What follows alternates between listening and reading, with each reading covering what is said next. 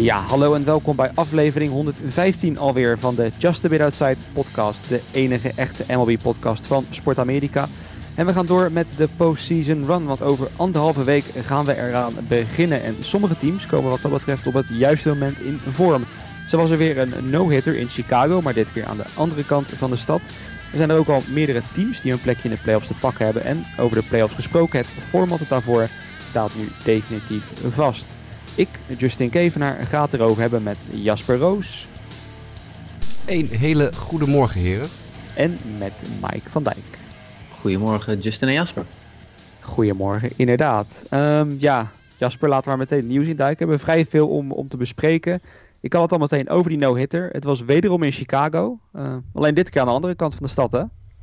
Ja, dit keer bij de Chicago Cubs. Alec Mills, noem maar even een willekeurige naam die je waarschijnlijk nooit op een no-hitter lijstje had gezet. Alec Mills heeft een no-hitter gegooid van de week.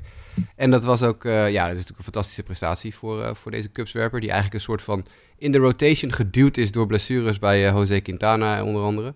En normaal gesproken is, is Mills een reliever voor de Cubs, maar die heeft nu een paar starts gemaakt. En dat ging deze keer vrij goed, want hij gooide inderdaad een no-hitter. Cubs wonnen dat duel met 12 tegen 0 overigens. Um, dat is de tweede no-hitter inderdaad. Giolito een paar weken geleden en nu Mills. Dus allebei in Chicago. Dus wat dat betreft hebben de Chicago-fans genoeg om naar te kijken. Uh, het was wel zo'n beetje de minst dominante no-hitter die we ooit gezien hebben. Letterlijk in de geschiedenis. Uh, want uh, we hebben er natuurlijk wel een paar gezien die, die niet zo dominant waren. Dallas Braden's Perfect Game van een paar jaar geleden. Dat werd altijd gezien als een van de mindere Perfect Games ooit. Uh, en uh, Philip Humbers perfect game ook. En er zijn nog wel wat no-hitters tussendoor geweest. Kunnen jullie Chris Heston nog herinneren die een no-hitter heeft gegooid? Dat was ja, ook niet zo. Zegt, uh, ja. ja, dat was ook niet zo heel dominerend. En Mills is een van de minst dominante. Laten we vooropstellen, het is een no-hitter. En een no-hitter is een no-hitter. Dus we gaan er absoluut niet Mhm. minder naar kijken. Maar had slechts vijf swinging strikes in 114 pitches. Nou, ter vergelijking, Giolito had er 30 in 100 2 swinging, uh, 102 pitches zeg ik. En uh, dat is, uh, het gemiddelde is geloof ik iets van 18. Nou, als je er op 5 swinging strikes zit in een no-hitter, dan heb je inderdaad niet zo heel erg dominante staf. De home plate umpire hielp hem nogal. Hij callde 26 keer een strike zonder swing. Dat is het hoogste aantal voor een Cubswerper in 2020. En maar liefst 11 Brewers in de wedstrijd uh, maakten hard contact. En hard contact wordt dan door StatCast geclassificeerd als 95 mijl of harder qua exit velocity. En dat is ook een record voor het meeste hard contact tijdens een no-hitter. Dus hij heeft ontzettend veel geluk gehad. Uh, maar ja, goed, puntje bij paaltje. Je hebt gewoon een no-hitter achter je naam staan. En uh, over een paar jaar kijkt iedereen alleen nog maar naar dat sterretje. En niet meer naar de daadwerkelijke uh, statistieken die erachter achter zitten. Dus ja, Alec Mills, uit het niets gekomen. Hè. Dat is heel interessant. Het is een, een, een jongen die ooit bij college... Niemand wilde hem hebben. Niemand had interesse in hem een scholarship geven vanuit high school... Dus hij is uh, bij een uh, willekeurig college, dat is de University of Tennessee at Martin. Dus niet de echte University of Tennessee, maar een dependance ervan. Is hij aankomen wandelen, heeft hij tegen de coach gezegd... hé hey jongens, ik, uh, ik, kan wel, ik kan wel honkballen, ik kan wel pitchen. Ik ben goed genoeg om voor je team te gooien. En toen zei de coach, nou hier heb je een bal, hier heb je een handschoen, laat maar zien. En de coach heeft hem een scholarship aangeboden. En uiteindelijk werd hij in de, ik geloof weet ik veel, 22e ronde... ja, 22e ronde door de Kansas City Royals gedraft. En die hebben hem eigenlijk vrij ceremonieloos getrade naar... De Cubs in ruil voor outfielder Donny DeWeese. Nou, daar hebben we ook nog nooit van gehoord. Dus dat uh, zegt al genoeg. En nu heeft hij een no-hitter achter zijn naam. Dus Alec Mills, uh, vanaf deze plek ook van harte gefeliciteerd. Ja. En dat leuk uh, voor de jongen, wat je net zegt. Inderdaad, zijn route was niet echt zoals die van vele major leaguers. En ja, voor de Cubs.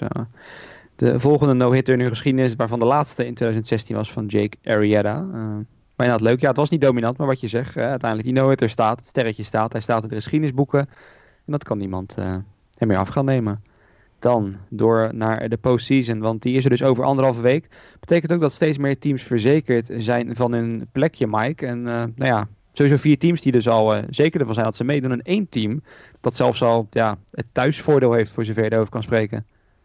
Yes, de Los Angeles Dodgers. Ja, we hebben het hier vaak over gehad. Hoe goed de Los Angeles Dodgers wel niet zijn uh, dit seizoen. En zij waren ook de, de eerste die dan ook zeker waren van een, een playoff spot dit jaar. Uh, later in de week waren het de Oakland Athletics, die zich ook alvast plaatsten. En twee dagen geleden, of nee, wat is het? Uh, niet afgelopen nacht, maar de nacht ervoor.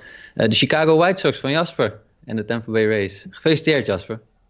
Dankjewel. Twaalf jaar heb ik al gewacht. Mag gewoon weer een keer, toch? Ja. Nou, leuk dat jullie er weer bij zijn. En ja, op basis van de statistieken ook meer dan verdiend. Dus ik ben echt benieuwd wat, wat de White Sox ook gaan doen in de, in de postseason. Maar de Dodgers, zoals gezegd, hebben ook al ja, home field advantage geclinched. Dus ja, dat zijn al vier van de 16 teams die, die een plekje hebben. Ja. ja, vraag me wel af, Jasper, maakt het dan wel zeg maar, dezelfde vreugde los? Want ik kan me voorstellen, hè, het playoff format is niet wat groter en zo, het is wat anders. Maakt het dan wel dezelfde vreugde los? Dat boeit het je echt niet? Uh... bij de fans absoluut wel, ja. Uh, bij, uh, bij het team natuurlijk niet zo heel erg, want Rob Manfred heeft onder andere het feestvieren met alcohol rondspuiten en zo in de kleedkamer verboden vanwege corona-risico's. Mm. Uh, dus er werd op het veld helemaal niet gevierd, echt, uh, volgens mij. Een beetje gehigh-fived en dat was het een beetje. En natuurlijk in de postgame interviews jongens als Jose Abreu... die al zijn hele carrière bij de White Sox spelen... en dus nooit de playoffs hebben gehaald... die ontzettend blij zijn dat ze er eindelijk zijn. Uh, en dan zie je gelijk weer de wedstrijd daarna. Dan, dan is alle druk heel even van de ketel... en iedereen heeft zoiets van... fuck, we hebben het gehaald. Ja, dan ga je er 7-1 op tegen de, tegen de Cincinnati Reds. Dus dat is, uh, is wel begrijpelijk, denk ik. Ik bedoel, uh, iedereen moet eventjes weer op adem komen na, na deze emotionele uitbarsting. Maar voor de fans, absoluut. Ja, het, het is iets waar... Uh, er ging al een, een Twitter-thread rond op, op internet gisteren of eergisteravond. Wanneer het was dat we geclinched hadden. Dat, eergisteravond was dat dat uh, iedereen moest eventjes melden wat hij, uh, wat hij allemaal in zijn leven bereikt had sinds de laatste keer dat de White Sox de playoffs gehaald hebben. Toen ik daarover na te denken, oh, mijn leven is ook wel exponentieel anders dan twaalf jaar geleden. Uh, dus ja, nee, absoluut. Het, dit heeft bij de fans, dit, dit is echt heel, er, heel erg nodig, absoluut. Ja, ja, nou ja, dat kan me wel voorstellen. En sowieso opvallend, de Race Athletics, die het dan wederom haal natuurlijk ja, de Dodgers. Uh, maar ik dan even nog terug naar jou. Toevallig hoorde ik het laatst bij de Ringer, hadden ze het erover. Er gaan natuurlijk geluiden op uh, dat dit format misschien wel is, als het Rob Manfred ligt, voor langere tijd zou zijn. Denk je dat de Dodgers dan nog ooit de playoffs gaan missen? Als we definitief naar dit format gaan. En, uh, voorlopig niet. Maar het wordt wel spannend of ze, of ze vanaf volgend seizoen ook de divisie met twee vingers in de neus blijven winnen. Want San Diego zit er natuurlijk aan te komen. Maar ja, dit jaar gaan ze ook gewoon die NL West op hun naam schrijven voor de achtste keer op rij, geloof ik. Ja, het is gewoon een heel goed, goed team. Dus ehm, ja, daar kunnen we niet... zeker met als, als je er dus naartoe gaat dat het structureel acht teams gaan worden die de playoffs gaan spelen. Nou, dan zullen de Dodgers de komende jaren nog wel, nog wel deelnemer zijn, denk ik.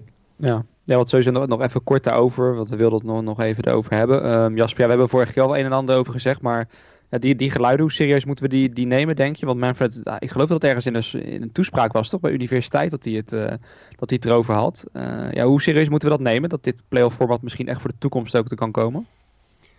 Ik ben er wel nerveus over, als ik eerlijk ben. Ik, uh, aan de ene kant begrijp ik het wel, want het, het levert wel enige, ja, enige mate van financiële inkomsten op. Natuurlijk, hè. hoe meer playoff wedstrijden, hoe meer geld de clubs winnen aan, verdienen aan televisierechten en zo. Want de play-offs zijn over het algemeen gewoon beter bekeken dan het gewone seizoen bij honkbal. Dat is denk ik bij iedere sport zo. Alleen, waar ik me een beetje zorgen over maak, is dat het feit dat je dan een, seizoen van 162 wedstrijden hebt, waarin het eind van de rit toch de helft de play-offs haalt. En dat, dat haalt dus gelijk het, het, belang van die 162 wedstrijden helemaal onderuit.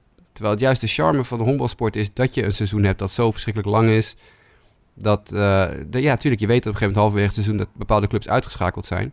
Maar dat zorgt juist ook weer voor bijvoorbeeld wat spektakel bij de trade deadline. Dat zorgt ervoor dat, dat uh, ook meer uh, kans is voor teams die er het ene seizoen uit liggen... om volgende seizoen of twee seizoenen daarna weer mee te doen. Want die teams die eruit liggen, die kunnen hun sterspelers dan van de hand doen... in ruil voor talentvolle prospects. En die kunnen op die manier sneller weer die aansluiting vinden bij de top. Terwijl als je het op deze manier gaat doen, dat de, de, de, helft van de league, allebei de leagues, halen de playoffs.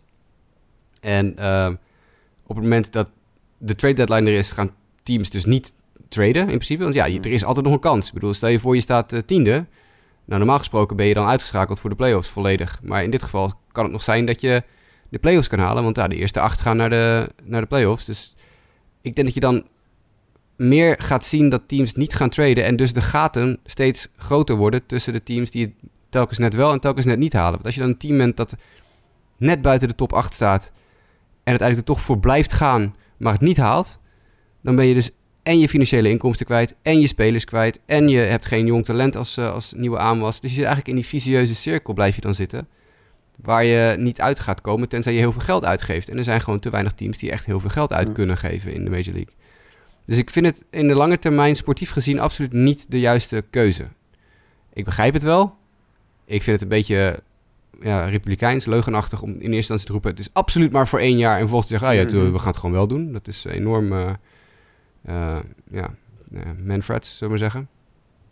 En ja, eh, ik, ik maak me er zorgen om. Ik zou het niet verstandig vinden. Nee. Nou ja, ik, ik hoop wat dat betreft ook wel. eh, ja, mis- misschien desnoods op een soort van middenweg eh, of zo. Dat je, ja, weet ik veel, een beetje het, oude NFL-systeem, zeg maar. Misschien maximaal 12 teams dan over de hele breedte. eh, dat in ieder geval nog wel. Maar ja, dan kom je bij het punt. Kijk, in voetbal bijvoorbeeld, daar zijn bye-weeks eh, echt wel van nut, zeg maar, voor topteams. Hè? Want het is een fysieke sport. hè, dan hoef je een week lang hoef je niet al die klappen op te vangen. Dat scheelt echt. Bij honkbal ja, heb je echt wat aan een bye-week. hè? Dat, dat brengt dat hier juist niet uit vorm. Eh, en dat is ook Ja, precies. Dat zeggen ze juist wel vaker. hè. Pitchers die altijd, die altijd gewend zijn aan het ritme van elke vijfde dag pitchen. Als je daar een keer een bye week tussen gaat knallen, dan gooi je je hele rotation niet, op zijn gat. Nee, absoluut niet. Maar die, die, die fairness waar je het over hebt, eigenlijk eh, zoals ik hem zie, eh, eh, Justin, die je in het voetbal wel hebt, met, met dat je dus inderdaad pas als, als divisiewinnaar een week, eh, een week vrij hebt. Ja, dat mis ik eigenlijk in dit hele format. Ik bedoel, wat loont het om zo goed te zijn als de Dodgers als je de eerste ronde Ja. eh, eh, toch tegen een, een team moet gaan spelen? Want eh, juist de afgelopen jaren met hoe die wildcard-series waren opgezet, vond ik dat je wel echt als goed team ook beloond werd. Doordat je zeg maar niet je ace hoefde op te offeren in een, in een game. En, en Manfred heeft aangegeven, nou ja, wat hem bevalt aan deze opzet is, hè, het wordt een soort NCAA. Er wordt excitement, onvoorspelbaar. Ja. Eh, hè, drie game serie, ja, er kan van alles in gebeuren. Ja, ik begrijp ik. Maar eh, kijk wat de KBO bijvoorbeeld doet, als ik, me- als ik me niet vergis. De nummer 1 plaatst zich gewoon direct voor de finale. Eh, en dan ga je vervolgens steeds kijken van... oké, nummer 2 en 3, zeg maar... dat wordt dan het team wat je opneemt in de, in de halve finale. En, en die ronde daarvoor zit dan teams 4 en 5 die elkaar uitschakelen. Weet je, dan, dan, ja, dan, dan krijg je wel een beetje dat je beloond wordt... als je het gewoon goed hebt gedaan in het reguliere seizoen. En Ja, maar hoeveel teams zitten er in de KBO? 12 geloof ik.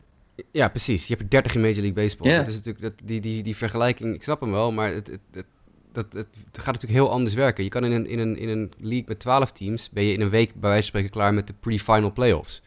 In MLB ben je niet in een week klaar met de playoffs om die finale te kunnen spelen, want je hebt gewoon te veel teams. Ja.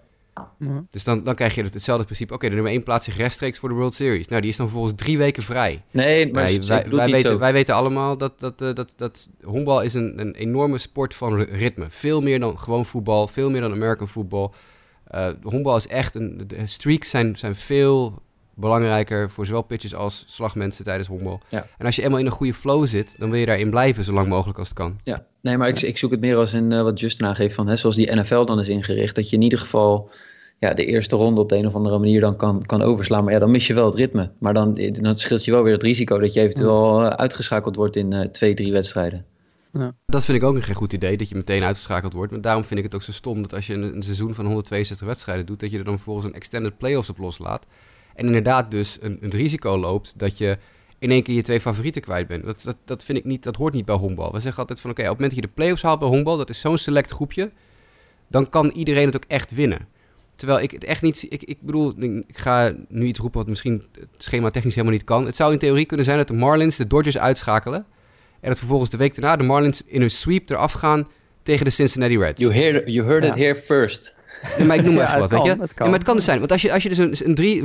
Jij zei het net al voor de uitzending ook, eh, Michael, toen we het, eh, Mike, toen we het even over eh, dingen hadden als seeding en zo. Op het moment dat je een, te- een team tegenkomt in de playoffs, als bijvoorbeeld de Cleveland Indians in de American League, en je, krijgt die, je komt die in de eerste ronde tegen, is een best of three, en je krijgt Shane Bieber tegenover je. Nou, je kan er 90% van uitgaan dat je die wedstrijd verliest.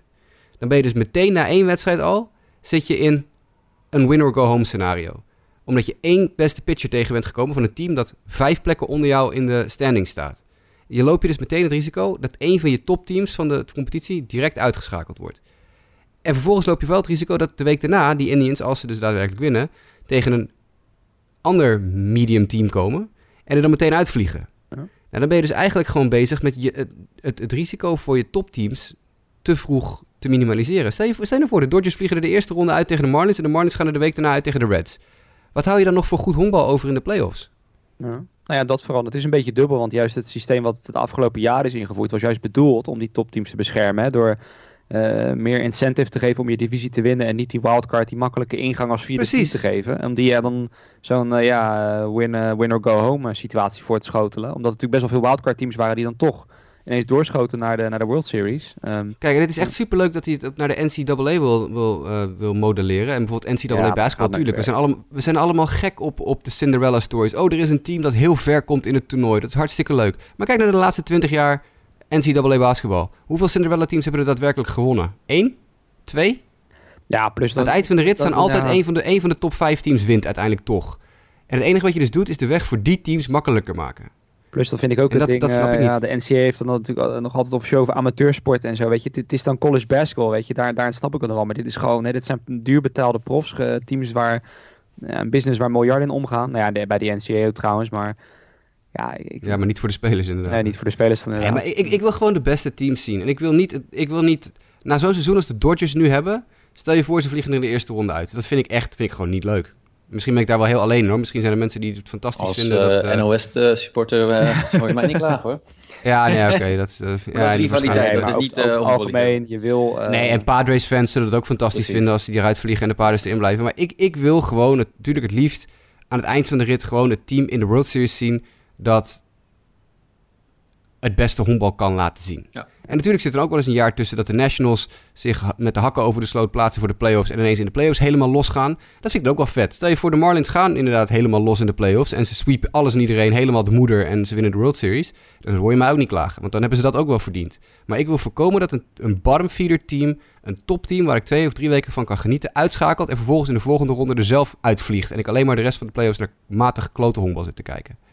Nou ja, goed. Ik, maar laten we wel wezen, zeker in de NL, de helft van de NL-teams die op een playoff plek staan nu, daar, daar heb ik echt geen zin in om te gaan kijken in de playoffs. Helemaal niet gewoon. Nee. En goed, ja, voordat we daar dan inderdaad nog even naar gaan kijken, we wat overige nieuws uh, doornemen. Die World Series, we hadden tenminste die, die weg naar de World Series. Vorige week hebben we het al besproken, min of meer hoe dat eruit gaat zien. Het is nu definitief. Het begint op 29 september, uh, zonder off-days. En de NLDS en NLCS die gaan dan in Texas plaatsvinden, waarbij de World Series dan in Globe Life Field plaats gaan vinden. Dat mooie, die mooie hangar in uh, Arlington, uh, Texas.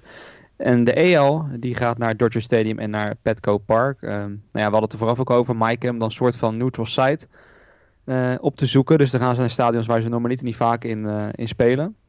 En dan ook mogelijk nog met limited fan capacity, Mike. Ja.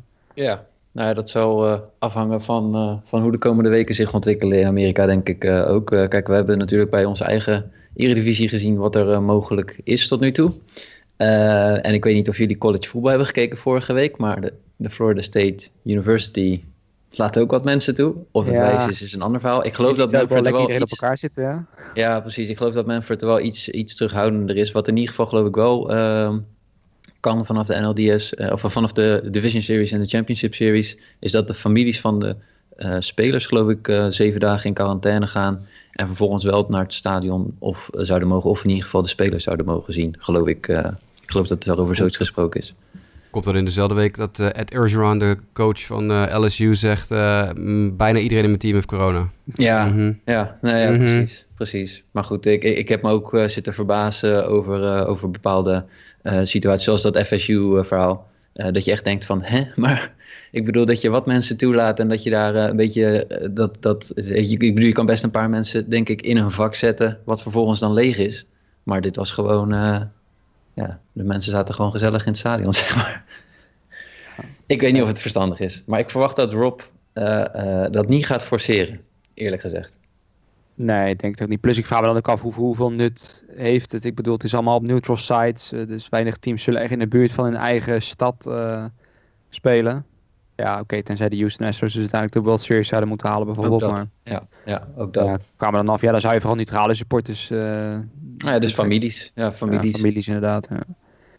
Ik weet niet. Het, het wordt interessant in ieder geval om te gaan zien hoe dat gaat. Want het zal dus veel anders worden dan in andere jaren het geval is. Maar goed, dan die race voor de postseason nog even kort. Uh, Jasper, nou, je had het net over heel veel baggerteams in de NL. Laten we daar dan anders beginnen. Want de NL is dan ironisch genoeg wel de, ja, zeg maar de league waar nog wel enige spanning is. Heel veel teams die een beetje stuivertje wisselen en dan weer erin zitten. De Marlins die ineens van plek 8 naar 5 gaan uh, door dat gekke systeem.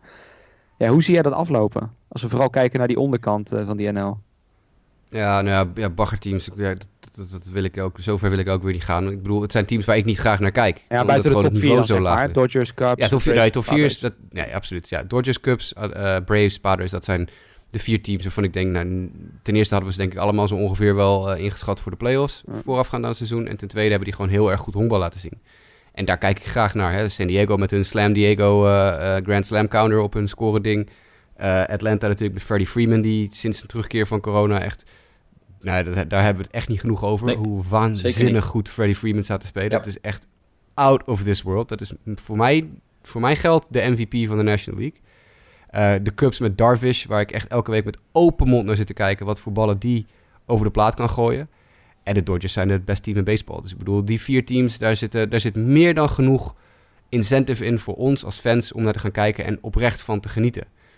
Maar ik, ik heb totaal geen interesse in het kijken naar de Miami Marlins, waar de helft van de spelers letterlijk nobodies zijn. Naar de Cardinals, die geen errorvrije wedstrijd lijken te kunnen spelen dit seizoen. Naar de Philadelphia Phillies bullpen, waar we echt, nou, daar moeten we het zo meteen ook maar even over wel hebben. hoge scores op waarschijnlijk in de postseason. Fucking hell, hey. Mensen, kinderen. We hebben het met Jimmy Dries heel vaak over eh, in onze appgroep. Maar leren, hey. Wat een, wat een bagger is dat.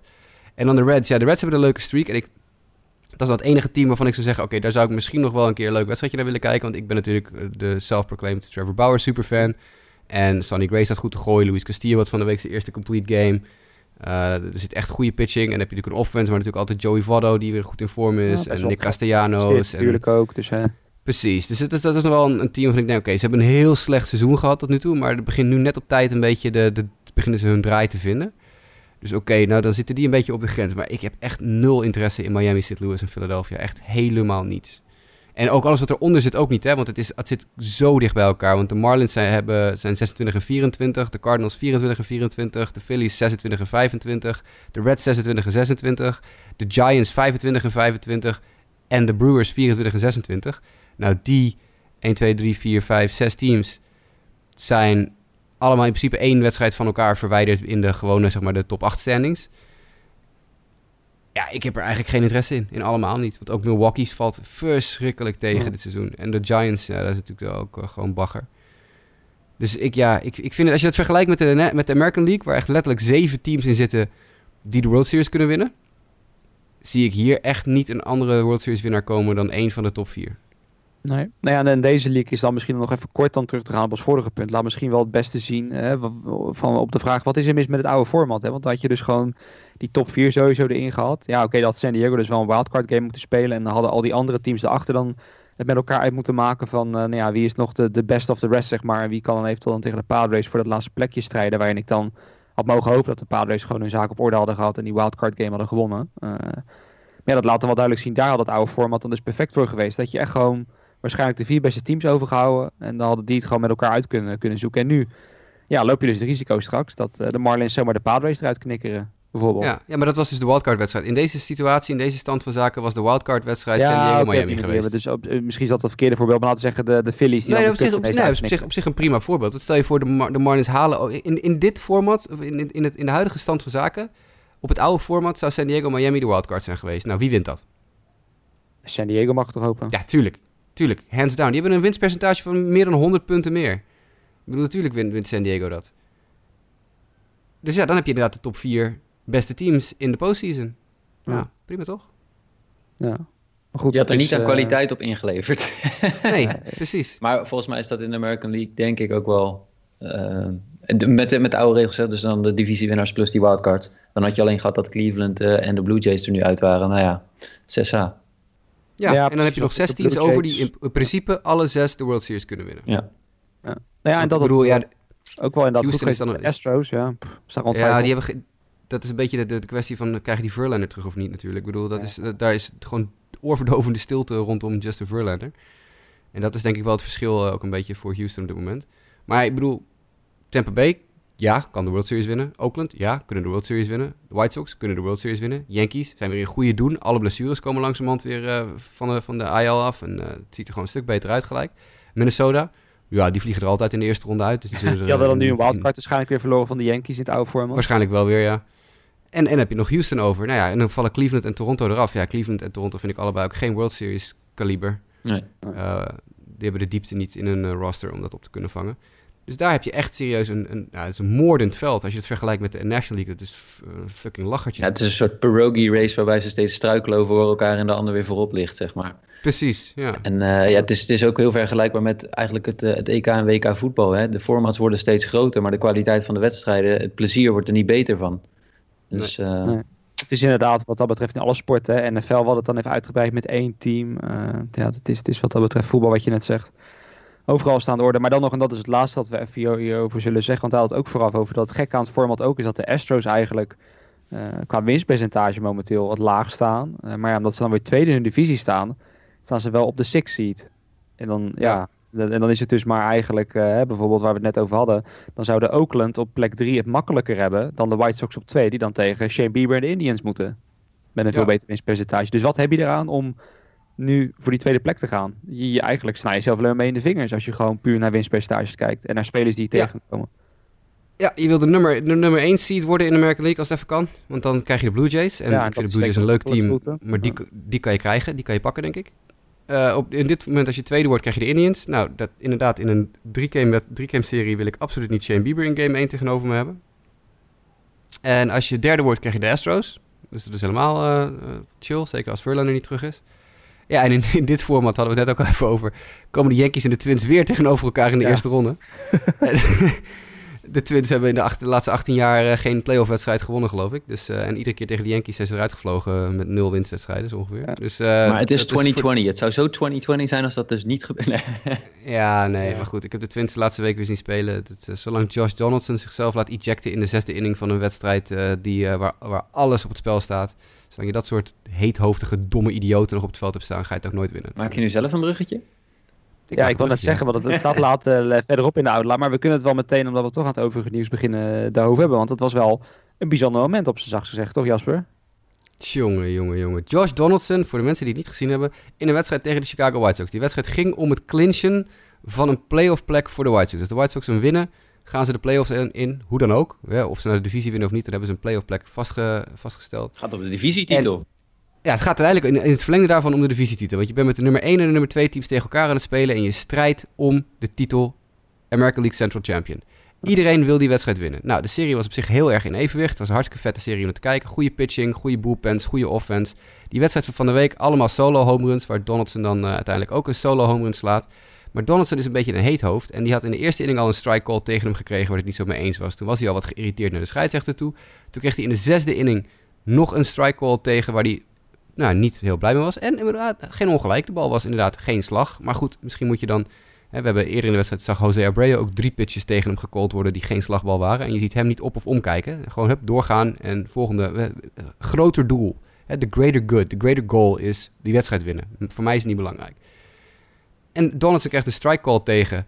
Begint te schelden tegen de scheidsrechter. Nou, het gaat een beetje... Tete, Rocco Baldelli komt uit de dugout om eventjes verhaal te halen. En, en Donaldson in ieder geval te van weerhouden om ejected te worden. Om uit de wedstrijd gegooid te worden. Want je mag geen balls en strikes ter discussie stellen. Dat is gewoon een hele simpele regel. Nou, ik vond het heel coulant van de scheidsrechter Dan Bellino... dat hij niet Rocco Baldelli uit het veld stuurt. Want die kwam eigenlijk gewoon ook protesteren over de strike en ball calls. Vond ik heel coulant. Misschien had hij in zijn achterhoofd al door van... nou ja, het was waarschijnlijk niet zo'n goede call. Dan geven de scheidsrechters wel eens vaker wat wat meer leeway aan spelers en coaches. De volgende pitch wordt door Donaldson echt als een vuurpijl uit het stadion gebeukt. Er was een hangende slider en die werd echt, nou, die, die vloog heel ver eruit. En Donaldson gooit zijn knuppel weg, roept een aantal scheldwoorden richting de scheidsrechter. Hij draait zich niet om en zegt niet tegen de scheidsrechter, maar is overduidelijk die iets zegt van I don't effing need you of iets in die geest. Je ziet de scheidsrechter in de replay ook hem nakijken van nou, dat is wel interessant, maar goed, die laat het lopen. Donaldson loopt zijn rondje, komt bij thuis en voordat hij op de thuisplaats stapt, schopt hij met zijn schoen allemaal dirt en gravel over die thuisplaats, zoals je managers wel eens ziet doen als ze protesteren over slechte strike calls van de scheidsrechter. En ja, goed, Dan zegt, uh, get the F out of here, Josh. Dat is letterlijk wat hij zegt, want er waren hot mics op het veld, dus je kon hem uh, goed horen. En gooit Josh Donaldson eruit in de zesde inning van een wedstrijd waar je net een home run hebt geslagen. Dit is voor het eerst in de geschiedenis dat een speler uit het veld gestuurd wordt direct nadat hij een home run heeft geslagen. Resultaat is, de Twins moeten de rest van de wedstrijd, die op dat moment gelijk is, verder, of één punt verschil, verder zonder hun All-Star MVP derde honkman. Adrianza vervangt hem op drie. Adrianza maakt in die wedstrijd één of twee errors, krijgt een strikeout met lopers in scoringpositie op het moment dat de wedstrijd gelijk is. En de Twins verliezen, de White Sox clinchen een playoff spot en hebben nu drie wedstrijden of zo voorsprong op de Minnesota Twins in de divisie. Ja, en uh, krijgen dan daarmee dus straks beloning de Yankees in de playoffs. Mede de Twins krijgen als beloning de Yankees in de playoffs. Ja, nou op deze manier wel. Maar serieus jongens, dit is een heel lang verhaal, maar ik wil het even vertellen. Ja, Wat nee, een idioot het. ben je dan. Wat ben je dan ontzettend jezelf boven het belang van je team aan het stellen. Ik bedoel, dit, dit gaat verder dan hè, dat je wel zegt, oké, in die heat of the moment, hè, dan uh, de testosteron, uh, dat, dat gaat door die lijf heen. Maar dit, dit, gaat wel verder dan dat. Dit is wel echt inderdaad gewoon knijterdom. Anders en, en op, op, twee plekken in de wedstrijd, je moet nog drie innings in een wedstrijd die gelijk is. Precies. En dan moet je Kijk, verder... Als, als, inderdaad, als het nou 16-2 achter stond of zo, dan kan je Precies. zeggen, het is, het is toch een uh, kutwedstrijd. En nou ja, gooi het er allemaal maar uit, klaar ermee. Ja. En in dit geval krijg je dan Adrianza op het honk die en een error maakt en een, uh, en een strikeout met twee lopers in scoringpositie op het moment dat de wedstrijd uh, binnen handbereik is voor de Twins. Het is, ik kan, ik kan daar gewoon niet tegen. Ik vind Josh Donaldson een goede honkballer, maar het is een randdebiel. Maar goed. Ja, nou ja. Moeilijke genoteerd. Jongen. Een moeilijke jongen. ja, een moeilijke jongen inderdaad. Laten we het daar maar op, uh, op houden. Dan ander nieuws, uh, wat eigenlijk bovenaan onze outline stond. Dat was er even kort over vorige week. Uh, we wat nieuws over een coronageval bij de San Francisco Giants. Bleek uiteindelijk een false positive van Alex Dickerson. En ja, Mike, daardoor is het nu toch al best wel lang geleden dat, uh, dat er een echte positieve test is geweest in MLB. Ja, ik geloof een dag of uh, 19. Dus uh, tot nu toe handjes, wat hoe zeg je dat? fingers crossed dat het zo verder blijft. Maar het, het gaat de, de, de goede kant op, laten we het voorzichtig zeggen. Al was ja, buiten het veld gisteren in de uh, hoe heet het, Red Sox Yankees broadcast werd Big Papi even ingebeld. En die zei, ik heb net corona gehad, maar heb nu zojuist mijn eerste negatieve test weer af kunnen leggen. Dus ik ben genezen, hij was asymptomatisch.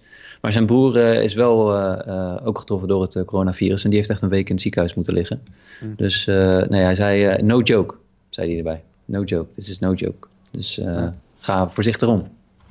Precies, dat, uh, dat mogen duidelijk zijn. Dan door met een ander oud-gediende die nog steeds goed bezig is. Albert Pujols, of nou ja, goed bezig. Hij is niet meer zo goed als, Ik heb een beetje breaking news, Justin. Zullen oh, we even een klein okay. beetje breaking news doen voordat we met Pujols verder gaan? Dat zie ik net getweet door Craig Calcaterra. Mm -hmm. en misschien is dat al een paar uur oud, maar ik had het nog niet gezien. Austin Meadows is out for the season waarschijnlijk. En gaat dus ook de playoffs missen met de Tampa Bay Rays. Dat is echt een enorme aderlating voor Tampa Bay. Ja. Het is ook wel een moeilijk seizoen al voor Meadows dan. Hij was begin van het seizoen toch ook al dat hij... Uh, dat hij een beetje, een beetje on en off, ja. ja. Op zich waren zijn prestaties aan de slag niet heel tenderend dit jaar, toch? Nee, maar ik bedoel, het is wel gewoon een jongen die op ieder moment een wedstrijd kan beslissen. Ja. Het is wel gewoon een van de beste honkballers die dat team rijk is. Ja. Kijk, ik bedoel, als je als, als stel je voor de Brewers halen de playoffs en Jelletje is er wel bij, dan kan je zeggen Jelletje is niet ervoor, maar het is wel een jongen die in één keer van de een op de andere dag een wedstrijd kan beslissen. Ja, precies. Als aan, de, als aan de dat natuurlijk wel altijd zo'n team waarvan je dan weer zegt van op een of andere manier, die vinden dan altijd wel weer een mannetje die uh, relatief in de buurt kan komen, zeg maar, van, uh, ja, van wat in dit geval Meadows kan. Hè. Ik bedoel, ook, ook die jongen ja. van de Cardinals met, met de hele moeilijke naam, ik kan er even niet op komen. Voor ze hadden getrade, uh, kleine outfielder, Lat Latijns-Amerika. Nee, die nee. Ari nog wat. Kleine, probeer het, wat, ik probeer, het op te zoeken. de site laat even niet van de race. In ieder geval, ja. Meadows heeft een uh, left oblique strain. Ja. Dan uh, kunnen we dat in de ja. ook melden. Ah ja, Ra ja Randy, op Randy Arosa Arena zocht ik. Arosa Arena, ja. ja. Op zich wel oké okay doet. Ja. Nee, het is, uh, dat is een stevig tikkie. Als hij inderdaad de playoffs gaat missen, of een stuk van de playoffs gaat missen, dat, uh, dat is voor de race niet ideaal. Dat wilde ik even erin gooien, want ik zag het net toevallig langskomen. Ja, nee, dat is uh, hartstikke prima. Mooi dat ESPN trouwens zegt dat hij op IR staat, wat een NFL-indicatie oh, is. Ja, het is IL bij baseball. Oké. Okay kan gebeuren. Het, het is maar de grootste sportorganisatie ter wereld, hè, ESPN. ter wereld, maar kan gebeuren, kan gebeuren. Dan uh, ja, toch even door naar Albert Pujols. Um, Jasper, ja, dat duurde even een tijdje met de home runs. Dat hij weer even hè, dat aan dat record kon tikken en weer wat plek omhoog kon schuiven. En vannacht uh, lukte het hem ineens twee keer en uh, is hij toch weer een legende voorbij hè, op de all-time home run list. Ja, Willie Mays Hayes. Of Willie Mays Hayes. Willie Mays is hier voorbij. Willie, ik zat nog met Sanders opmerking over Willie Mays Hayes en Kenny Lofton in mijn hoofd van gisteren. Maar uh, Willie Mays is hier voorbij.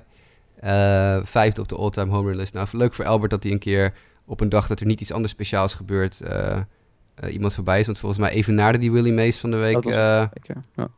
Uh, vanwege, uh, tijdens die Alec Mills uh, no-hitter. Dus dan was, ging alle aandacht ging naar Alec Mills. Terwijl en passant ging Pujols nog eventjes op gelijke hoogte met een van de beste honkballers aller tijden. Waar er vervolgens weer bijna geen aandacht aan besteed werd. Maar goed, hij is hem voorbij. Dus, uh, ja. nou, good for him. Ik ben ja. benieuwd of hij nog hoger gaat komen. Met nog één seizoen te gaan. Ja, hij staat nu, als ik even die lijst hier voor me pak, uh, 34 achter op Rodriguez. Ja. Ja, A-Rod. Ja. En daarna ga je naar... Hij zegt zelf dat hij het niet gaat redden. Nee, dat... Het is ook inderdaad, uh, wat lopen ze contract naar dit seizoen af of volgend jaar? Nee, hij heeft nog één. Volgend jaar, volgend jaar heeft hij nog. En oh. ja, dit jaar staat hij op vier home runs. Dat is ook niet heel veel, ja, maar goed. Dus dan moet hij volgend jaar 30 plus hitten. Dan alleen dan kan hij het halen. Maar dat lijkt me sterk inderdaad. Er moet wel iets heel geks weer met de ballen gebeuren of zo, maar...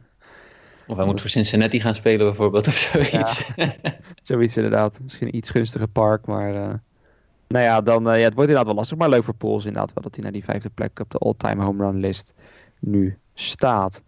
Dan, uh, Mike, ja, de Yankees. Vorige week maakten we ons toch een beetje zorgen over ze. Ondanks dat ze op dat moment al wel weer één of twee wedstrijden achter elkaar hadden gewonnen. En uh, misschien hebben we wel een beetje invloed op ze gehad, hè? Want sindsdien ja, laten ze letterlijk en figuurlijk hun spierballen wel even tonen. Ja, een winning streak van geloof ik inmiddels negen wedstrijden. En afgelopen donderdag sloegen ze vijf home runs in één, in één, uh, in één inning. En dat is voor de Yankees een record. En het is een evenaring van een, uh, van een MLB-record. Er zijn een aantal teams die vijf home runs in één inning hebben geslagen. Vaak was dat in Cincinnati, geloof ik. maar, en de Yankees hadden geloof ik ook drie wedstrijden achter elkaar... waarin ze minimaal zes home runs hadden geslagen. Oftewel, ja, de Yankees zijn weer op het goede pad. Ja, wat ik dan wel weer ja, toch best bijzonder vind, hoe dat dan zo kan pieken en dalen wat dat betreft. Maar ja, in deze vorm uh, kunnen andere teams in de al in borst nat maken wat betreft de Yankees. Het is toch, toch weer dat ze genoeg spelers vinden. Ik zeg ook weer zo iemand als Kyle Higashioka, die dan van de week ook ineens weer meedeed in de home run gekte. Toch van die spelers dat je denkt, oh ja, die hebben ze ook nog en die kunnen ook ineens home runs slaan. Beetje zoals Gio Urshela ook ooit opkwam, die het dan nog steeds doet. Uh, ze hadden ook die Mike Talkman natuurlijk vorig jaar. Uh, het is uh, bijzonder hoe ze dan elke keer toch weer genoeg spelers weten te vinden die de bal stadion uit kunnen, kunnen rammen. Dan ander bijzonder nieuws, uh, wat misschien ook wel een beetje bij veel mensen ontgaan, is Jasper, ook met betrekking tot jouw White Sox. Zo vaak gebeurt het niet dat een speler natuurlijk uh, vanuit de draft zonder enige minor league ervaring doorgaat naar het Major League team. Maar uh, bij de White Sox doen ze het toch, hè? Afgelopen nacht maakte Garrett Crochet zijn Major League debuut tegen de Cincinnati Reds. En Crochet is inderdaad eerder dit jaar tijdens de MLB draft elfde overall in de eerste ronde gekozen door de White Sox. En dat is vrij uniek. Uh, er zijn slechts drie spelers in de laatste 20 jaar die rechtstreeks vanuit de draft zonder minor league wedstrijden in de Major League zijn gedebuteerd. dat is dus Crochet. de vorige was Mike Leake, die geen minor league, officiële minor league wedstrijden gooide voor de Reds wel Arizona Fall League, maar dat telt dan weer niet mee. En het volgende seizoen meteen in de Major League stond. En Xavier Nady, all-time honkbalkijkers, als Lionel luistert, weet hij ongetwijfeld nog wie Xavier Nady is. Bij de Pittsburgh Pirates onder andere. Was een veldspeler die in 2000 rechtstreeks van de draft zijn debuut maakte op het hoogste niveau. En dan hebben we natuurlijk nog een paar andere spelers gezien die wel in hetzelfde jaar dat ze gedraft zijn, ook al debuteerden in de Major League. Onder andere Chris Sale, die gooide een paar innings in in de minor leagues en werd toen uiteindelijk opgeroepen. En uh, Brandon Finnegan van de Kansas City Royals en ook Steven Strasburg, oh, die ja. Mike gisteren toen ik de quizvraag erin knalde, uh, wie is de laatste pitcher die zonder minor league wedstrijden naar de majors is gegaan. Uh, Mike gooide zijn antwoord Steven Strasburg op tafel. Dat was heel erg goed in dezelfde hoek, want Strasburg heeft weliswaar minor league gegooid, maar gingen we ook wel in hetzelfde jaar weer meteen debuteren. Uh, Garrett Crochet gooide gisteren ja, prima. 2,1 innings, 4 strikeouts.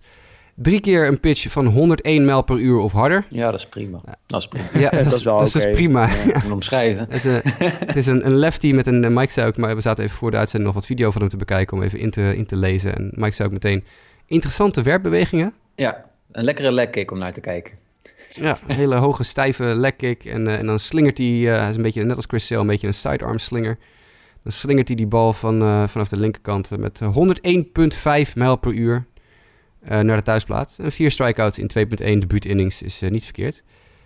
En hij is gek genoeg, terwijl wij volgens mij het hele jaar al volhouden dat 15 september de, de deadline datum was dat er spelers op het postseason roster gezet moesten worden, is, is hij wel voor de postseason eligible. Dus hij zou eventueel in de playoffs voor de White Sox uit mogen komen. Hm. is wel mooi. Wat me dan wel opvalt trouwens, is ook als je even net even die namen noemt van hè, gasten die misschien een klein beetje maar een league hebben gespeeld, dat met uitzondering van die Xavier Nady wel vooral dat werpers dan zijn, hè? Die, die, die zo snel worden gebracht. Dat dat dan toch altijd makkelijker is dan, dan om een slagman meteen zo snel te brengen. Ja, dat denk ik ook wel. Ik denk als een slagman is, moet je echt even telkens natuurlijk steeds een niveautje hoger uh, tegenover je hebben om daaraan te wennen. En als pitcher is het natuurlijk gewoon als je super hard kan gooien of super goed kan pitchen, ja, dan maakt het eigenlijk niet uit tegen wat voor... Kijk, dat zie je bij Strasburg ook. Hè. Strasburg had een paar innings gegooid in de minor league en wordt meteen... Ja, ja hij blies iedereen omver. Ja, wat moet je dan doen? Ja. Ja, dan moet je hem gewoon oproepen. Nou, datzelfde geldt een beetje natuurlijk voor Mike Leake, die gewoon zo goed was op dat moment. En de Reds waren zo slecht. Ja, dus iets van, ja, wat hebben we te verliezen met Mike Leake nu al op te roepen? Mhm. En, uh, en, voor de White Sox is een beetje natuurlijk het verlies aan een minor league seizoen nu. Uh, dat is niet goed voor de ontwikkeling van zo'n jongen. Ja, als je dan toch wil dat hij ja, wat, wat, uh, wat ervaring opdoet en, en kan kijken hoe zijn staf tegen Major League hitters speelt ja, dan is dit natuurlijk het, het, moment om het te doen. Nou ja, team is geplaatst voor de playoffs. Zijn, ja. Ik bedoel, die druk is er je, hebt eigenlijk, precies, je hebt, wat je nog wil is de divisie winnen misschien, maar voor de rest zo belangrijk. Het playoffs is belangrijker. Nou, waarom niet gewoon eens kijken wat je in huis hebt met zo'n jongen? Nou, hij is 21, hij gooit 101,5 mijl per uur. Mo, dit, ja, dit vind ik leuk om naar te kijken, maar misschien ben ik de enige. Maar... Ja, nee, daar, daar, daar, kan je wel mee leven. Het is wel in ieder geval ja, een leuke ontwikkeling. En ja, ik zit meteen te denken, zou er nog andere teams zijn die het gaan doen? Nou, ik denk het niet. Dat was misschien nog wel gebeurd. Maar uh, ja, vooral denk gezien dit seizoen des te logischer. Uh, ja, en als je kijkt naar de draft, de, de spelers die voor hem gedraft zijn, daarvan zijn er ook maar één of twee waarvan je zou kunnen zeggen, die hebben het niveau om daadwerkelijk opgeroepen te worden. En die zitten er vooral bij teams die geen interesse hebben hierin. Want je, je start natuurlijk wel de serviceklok van zo'n jongen een jaartje eerder. Ja. Uh, dus bijvoorbeeld de, de, de, Pittsburgh Pirates hebben zo'n jongen rondlopen, die korte stop die ze gedraft hebben, Nick Gonzalez. Ja, die zou in theorie best wel in de majors kunnen spelen op dit moment. Maar waarom zou je dat doen als je de, de Pirates bent? Je hebt niks meer om voor te spelen. Ja, het is echt wel een dus hele verrassende move. Ja, waarom zou je in hemelsnaam je eh, een servicejaar burnen van een, eh, van een speler die je niet, die niks te brengen heeft? Dus ik denk dat verder dat er, dat, dat er geen enkel ander team is dat in een draft pick uit 2020 gaat laten debuteren dit jaar. Nou, goed, dan door naar de, de New York Mets. Um, ja, op het veld zit helaas nog steeds wisselvallig. Met uitzondering van Jacob de Grom. Wat is nieuw wat dat betreft bij de, bij de Mets. Maar waarschijnlijk krijgen ze wel een nieuwe eigenaar. Uh, Steve Cohen. We hebben het de vorige week al vaak over gehad. Zou het punt staan om voor 2,4 miljard uh, de Mets over te nemen van de net zo geliefde Wilpons natuurlijk. Hè. De Mets fans die, die vinden dat natuurlijk fantastische eigenaren, die, uh, die. Um, maar ja, toch is het nog niet helemaal voorbij, hè, Mike? Want er valt toch nog wel in de pers te lezen dat hè, sowieso Coens die nog goedgekeurd worden. En dat dat ook nog ja, twee andere mensen in de running zijn, hè? Het duootje. Ja, de, tenminste A-Rod en J-Lo. Maar ja, die mochten, nu, nu was geloof ik uh, Steve Cohen de enige die even een, een bod mocht doen. En uh, waren vooralsnog A-Rod en J-Lo geparkeerd. Er moet nu nog gestemd worden op de deal van Cohen door de, door de owners. Maar ik geloof dat, dat ja, J-Lo en A-Rod wel bereid zijn om het, uh, om het bot uh, te matchen. Dus uh, ja, ik weet niet hoe jij als Mets-fan, wie, wie heb jij liever, zeg maar? Ja, ja goed, kijk, als, als je de verhalen mag geloven. Um, ja, goed, kijk, er zal van allebei de partijen zal er meer geld waarschijnlijk inkomen dan bij de Wilpons. Die hebben natuurlijk ook, geloof ik, toen veel geld verloren door een Ponzi-scheme. En hebben daardoor iets ja, meer hun hand op de knip gehouden, zeg maar. Dat maakt dus ook niet echt populair naast hun vrij discutabele beslissingen die ze vaak ook namen wat betreft managementbeslissingen. Uh, ja, vooral met Cohen wordt er wel van gezegd dat hij wel echt de portemonnee wil trekken. En gewoon uh, de Mets bijna gelijk met de Yankees wil, wil stellen, zeg maar. Qua, qua uitgaven. Nou ja, goed, daar kan je als fan weinig op tegen hebben. Maar het is ook wel een man met een um, ja, discutabele achtergrond. Nou heb je dat al snel natuurlijk vaak met miljardairs helaas van Amerika. Dat ze toch niet allemaal een, een, schoon blazoen, een schoon verleden hebben, zeg maar. de MLB zei ook, geloof ik, lees ik hier een artikel van de New York Times. Dat er ook is gezegd dat ze wel een heel proces ook gaan beginnen ook met training tot wie Cohen nou is. Eh, en dat kan wel twee tot zes maanden duren, eh, werd zelfs gezegd. En dan lees ik hier ook in de New York Times, staat dan ook bij dat artikel van, eh, ja, dat er toch ook wel claims zijn vanuit die hedge fund die hij heeft, en waar hij dus veel van zijn geld aan heeft verdiend, dat er vooral veel vrouwen in het verleden, ook nu nog steeds, aanklachten hebben ingediend tegen Cohen, omdat er naar verluid vaak een vrouwonvriendelijke werkomgeving was. En dat Cohen daarin ja, eigenlijk een, een, beslissende rol speelde en dat het vooral een, een, mannen, mannenbedrijven waren en dat uh, ja, vrouwen het vaak uh, moeilijk hadden, werden gediscrimineerd.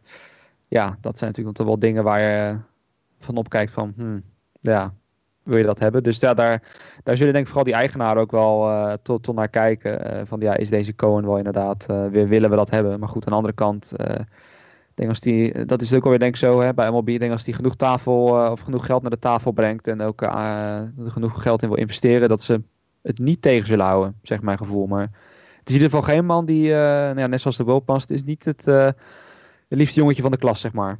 Dat nee, niet. Laten we daarnaast gewoon hopen dat de Mets op het veld uh, vooral het, de spotlight pakken. Zoals dat we gisteravond hebben kunnen genieten van Todd Frazier, de knuckleballer. Die een 1-2-3 inning gooide met een, met een prachtige knuckleball strikeout. Ik weet niet of je het al gezien had vanmorgen, Justin. Nee, ik heb hem nog niet gezien, Jasper helaas. Oké, okay, nou, Jasper had dezelfde reactie als ik op die, uh, op die knuckleball strikeout. Ja, dat is... Waar je het vandaan? Het is een live goal, zei hij, hè, geloof ik. Uh, ja, het stond, Twitter later. Het, het, het stond 15-3, dus ik dacht dat de scheids ook naar huis wilde. Ja. ik dacht maar Adam Duval stond echt zo van... Huh? Ja, maar het is voor, voor, voor Frazier wel leuk. Dat, uh, ja. Ik bedoel, het, als hij dat wil, prima, weet je. De, de, de, bal is echt een foot outside, geloof ik. Of inside in dit geval, maar...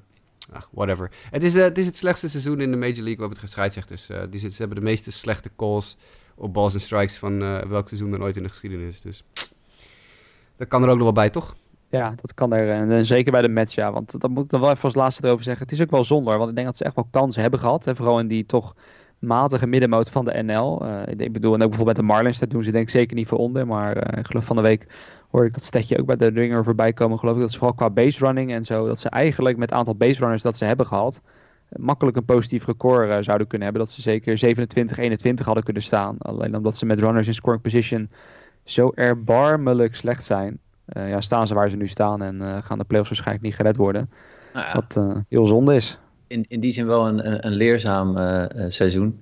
En zoals ik, ik geloof dat, ik zag deze tweet voorbij komen ergens, dat Brody van Wagenen quote de, de Mets vaak Nelson Mandela in het kader van I win or I learn.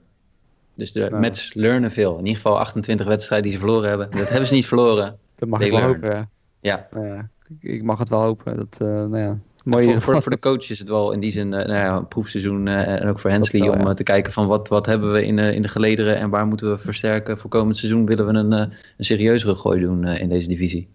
Dat zeker, ja. Dat zeker, ja. Gaan we door. eh, eigenlijk als laatste naar wat ehm, ja, MVP-races, hè, Cy Young races. Ik weet een tijd terug, eh, twee weken terug als ik het goed zeg, we het over de Cy Young onder andere. Maar laten we daar nog één keer even langs gaan, hè, voordat we nu echt de laatste anderhalve week dan hebben gehad. En dan echt definitief kunnen zeggen wie het waarschijnlijk gaan worden. Ehm, Jasper, laten we allereerst maar beginnen gewoon in de EL bij de Cy Young. Want dat is denk ik het makkelijkste. Hè? Daar hadden we twee weken geleden één kandidaat voor. En dat is denk ik nog steeds onveranderd, toch?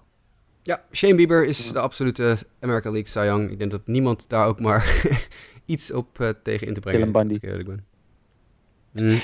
Lance Lynn? Lance Lynn, anyone? Lynn, Nee? Ja, nee, het is wat dat wilde ik zeggen. Toevallig hebben ze hier eh, een mooi overzichtje met ook een beetje de baseball reference en fangraph scores. En inderdaad, Dylan Bundy komt nog het dichtst in de buurt, maar het dichtst is dan relatief, want het is wel een heel groot gat. eh. en Dylan Bundy staat dan bij dat groepje na met Lance Lynn, Ryu, Maeda, Giolito, Keuchel, Brad maar Keller. toch, hè? Toch, toch. Het feit dat Lance Lynn en Dylan Bundy in dat gezelschap wel genoemd worden. Ja, dat wel. Ik bedoel, het is een, ja, het staat toch wel op plek 2 en 3. Volgens is dit. best bijzonder. Ik zeg niet dat ze, want ze hebben geen kans voor die Young. Het is, eh, dat is vrij Nee, maar Bieber, Bieber is met afstand de beste pitcher in de American League, toch? Ja. ja. Ja. En, dan, en dan de EL MVP, Jasper. Waar, waar denk je dan aan? Eh, dat is... ehm, ik ben misschien niet de eerste persoon om dat aan te vragen. Eh, vraag het eerst maar aan Mike. Graag maar. Oké, Mike, wat denk jij? Shane Bieber. Ja. Nou, ik zeg, die, die case valt best te maken, toch? Ja, nee, kijk, ik, ik, ik weet wie, wie, wie eh, Jasper gaat zeggen, dus ik ga ook bewust een andere naam noemen. Maar da- daarom zeg ik Shane Bieber. Ja, ik vind het ook echt lastig. Ja, ik zit vooral naar, naar, naar, naar de White Sox te kijken. Ehm, Tim Anderson, die ook, veel, die ook veel wordt genoemd. En ook wel terecht, denk ik. Abreu. ja, Nee, het is, voor mij is het Abreu. ja. Dat is, dat is met afstand. De, ik bedoel, het gaat voor mij tussen hem en Trout. En Trout gaat het misschien krijgen op basis natuurlijk van het, dat het Mike Trout is. En Mike Trout is in het verleden, heeft hij wel eens een, Ja. eh, een award door zijn neus geboord gekregen. En MVP's zijn toch veel vaker nog dan Cy Young Awards worden die nog gedaan op track record. hè. We hebben heel vaak ook mensen MVP's zien winnen. Waarvan we dachten, ja, er zijn dit seizoen betere spelers geweest. Maar ja, de, de superster heeft hem gekregen. Maar als je puur naar de statistieken kijkt, Jose Abreu is de meest waardevolle speler van, eh, van de American League. Want hij is ten eerste top 3 in alle offensieve statistieken. Behalve stolen bases uiteraard, maar die beschouw ik eventjes eh, niet mee bij eh, in het geval.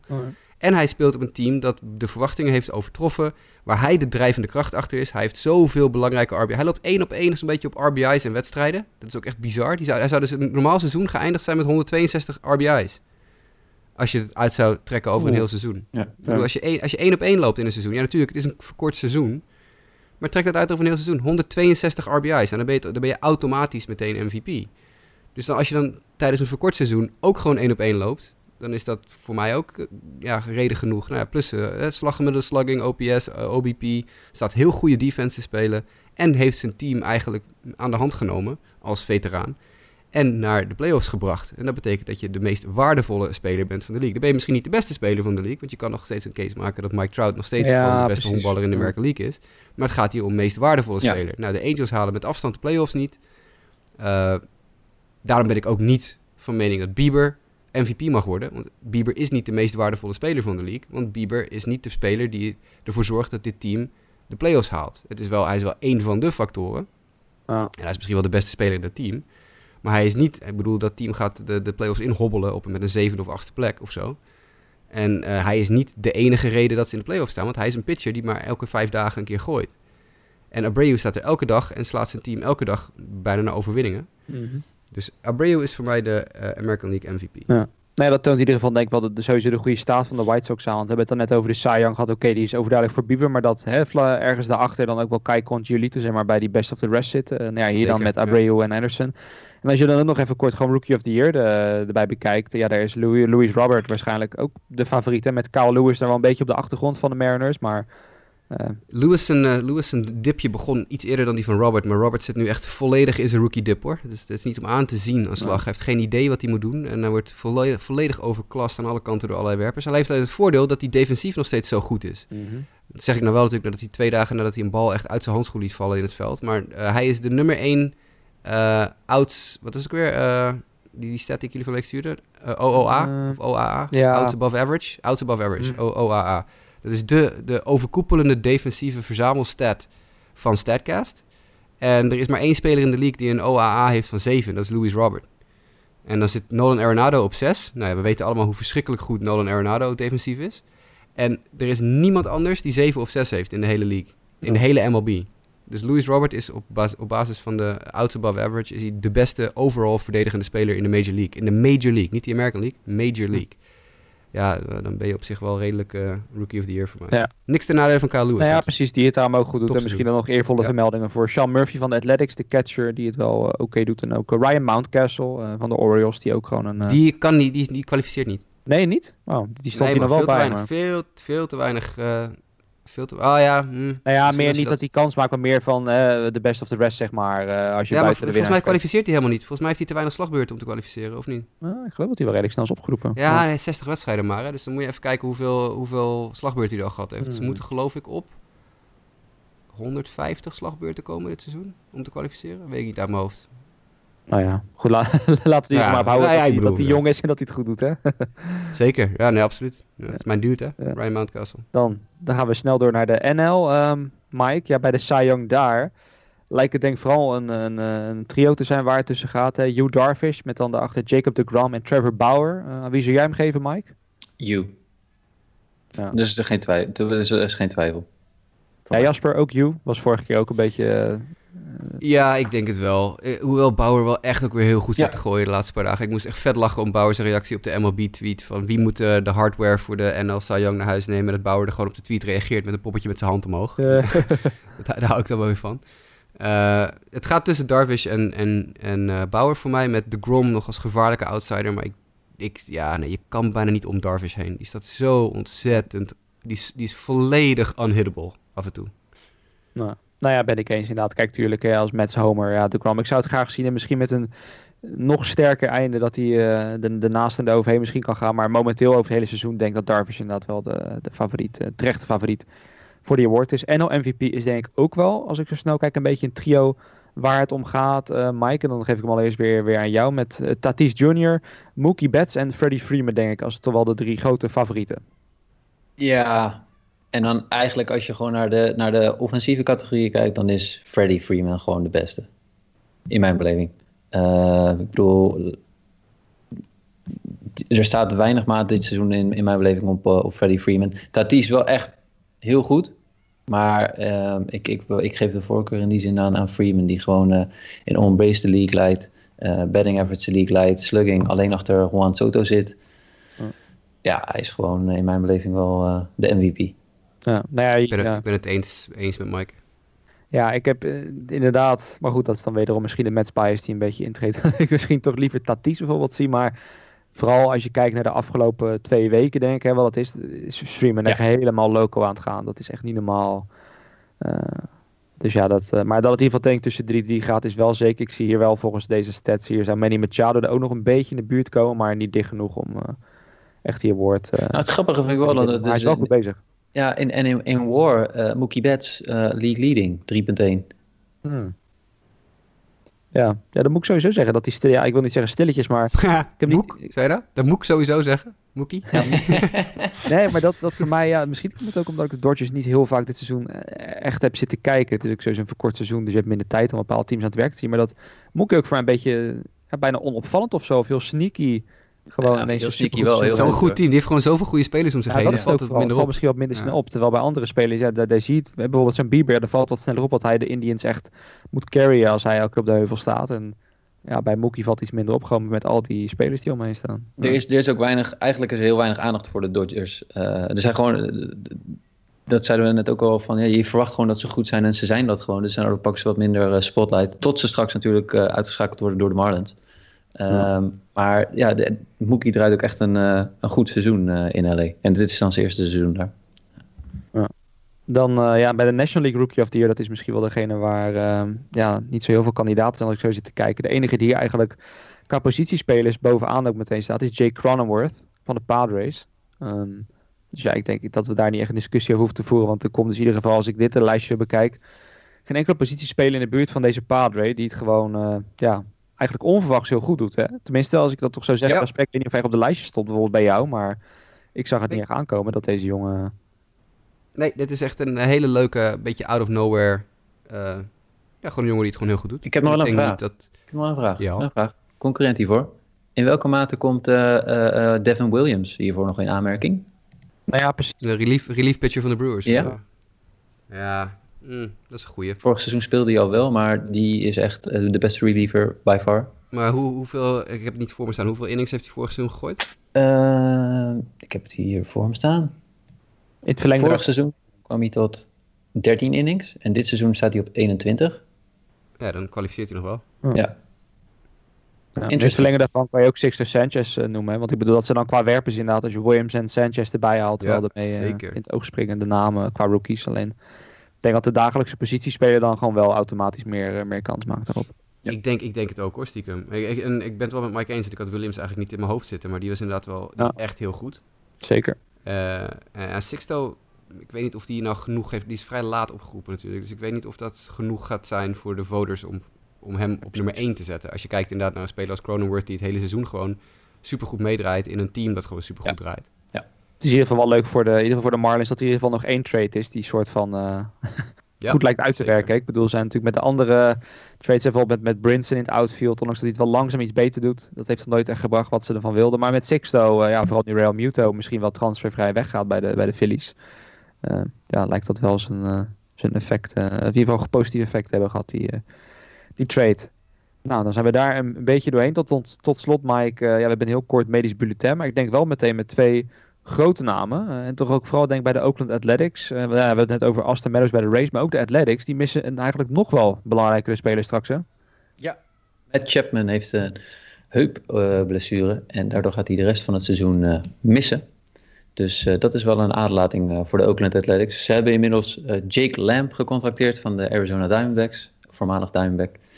En eh, ze hebben hem nog gemaakt ook, dus eh, eh, misschien dat ze daar nog een, een, een oké vervanging aan hebben. Ehm, gemaakt in de zin van, hij sloeg nooit wat dit seizoen. Hij had geloof ik een slaggemiddelde van rond de 60. En eh, vier wedstrijden gespeeld voor Oakland en in alle vier minimaal één hit. Eh, en een, twee wedstrijden, twee hits. Dus eh, wie weet. Maar het zal geen Chapman zijn. Het zal geen Chapman zijn. En Sonny Gray is naar de IL met een right, right mid back strain. En dat is wel een, een aderlating mocht hij de eerste wedstrijd niet gaan halen van de playoffs van de Cincinnati Reds. Dan helemaal, ja. Ja, nu is hij naar de 10-day eh, 10-day IL. Dus als je dan even vooruit kijkt, dan zou die op tijd fit moeten zijn als de Reds dat gaan halen. Eh, maar het is hopen dat hij, dat, eh, ja, dat hij daar eh, op tijd fit voor, eh, voor wordt. En één ding wat we nog net niet bij rookies hadden gezegd nog is uh, Sherton Apostel. Gedebuteerd. Oh, ja. ja, gedebuteerd inderdaad. Ja. Moeten we inderdaad even noemen. Ja. Sander zou woedend zijn als we dit vergeten om, uh, om te melden. Want hij is de voorzitter van de Sherton Apostel fanclub in Nederland, geloof ik. Ja. En Sherton had een prachtige vangbal bij zijn debuut en een, uh, een honkslag. Dus ja, wat dat betreft, hij zit, hij zit nu natuurlijk bij de Rangers. Uh, denk ik wel het goede team in ieder geval daar om, uh, om, om daar te zitten. Want hij gaat daar in ieder geval hoop ik wel wat kansen krijgen aan het einde van het jaar. Texas speelt nergens meer om. En ik denk dat ze daar ook wel wat willen zien wat ze voor jeugdige talenten achter hebben zitten. Dat mag ook wel eens een keer bij Rangers dat er een beetje door geselecteerd wordt. Dus ja, positieve ontwikkeling denk ik voor onze landgenoot daar in het hete Texas. Dan, um, dan er nog één mailback vraag. Uh, die zal ik dan eerst aan jou voorleggen. Van Roel Respen.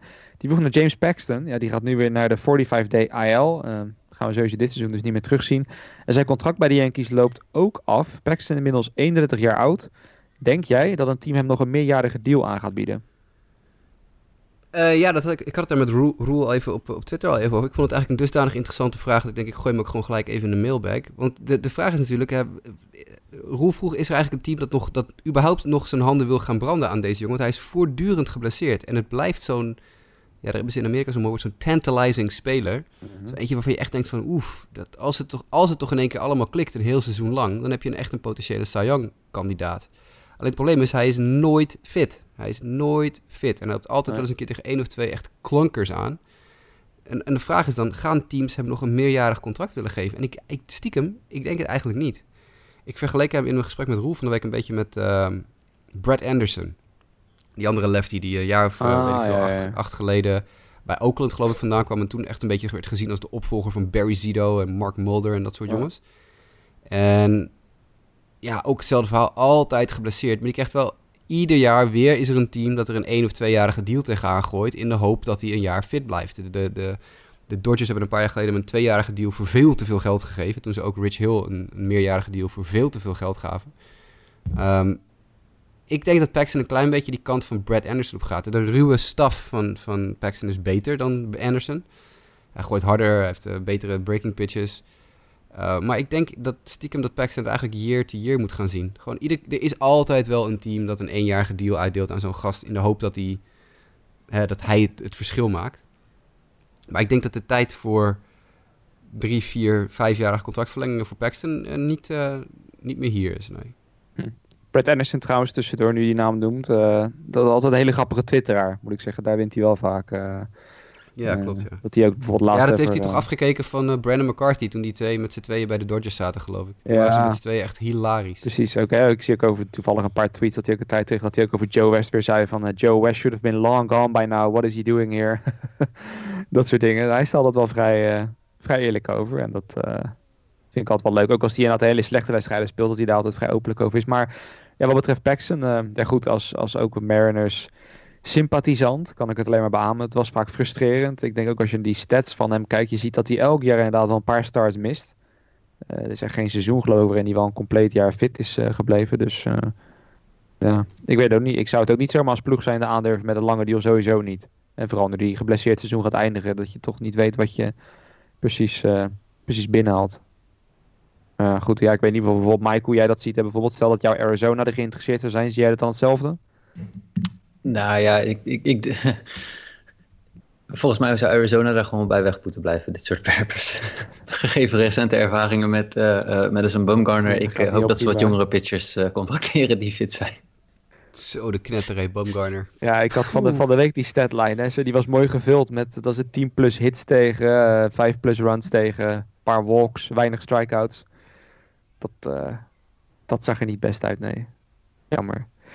Maar goed, ehm, dat was hem denk ik wel. Verder zat er niks in de, in de mailback, toch? Nee, dat was hem. Ja, dat was hem dan. Uh, nou ja, goed, als jullie dan allebei verder uh, niks dringends meer te melden hebben, um, dan ga ik tegen onze luisteraars zeggen dat mocht je toch een vraag hebben, stuur hem dan vooral naar justabitpodcast.gmail.com of nou ja, zoals uh, Roel Jasper wist te vinden of andersom wist te vinden op Twitter. Kan je natuurlijk ook gewoon doen dat je ons bereikt op Twitter en via die weg je vragen stelt. Maar verder natuurlijk ook onze website in de gaten en ook facebook.com slash sportamerika voor al onze artikelen. Jasper en Mike, hartstikke bedankt. En uh, luisteraars bedankt voor het luisteren en graag tot de volgende keer.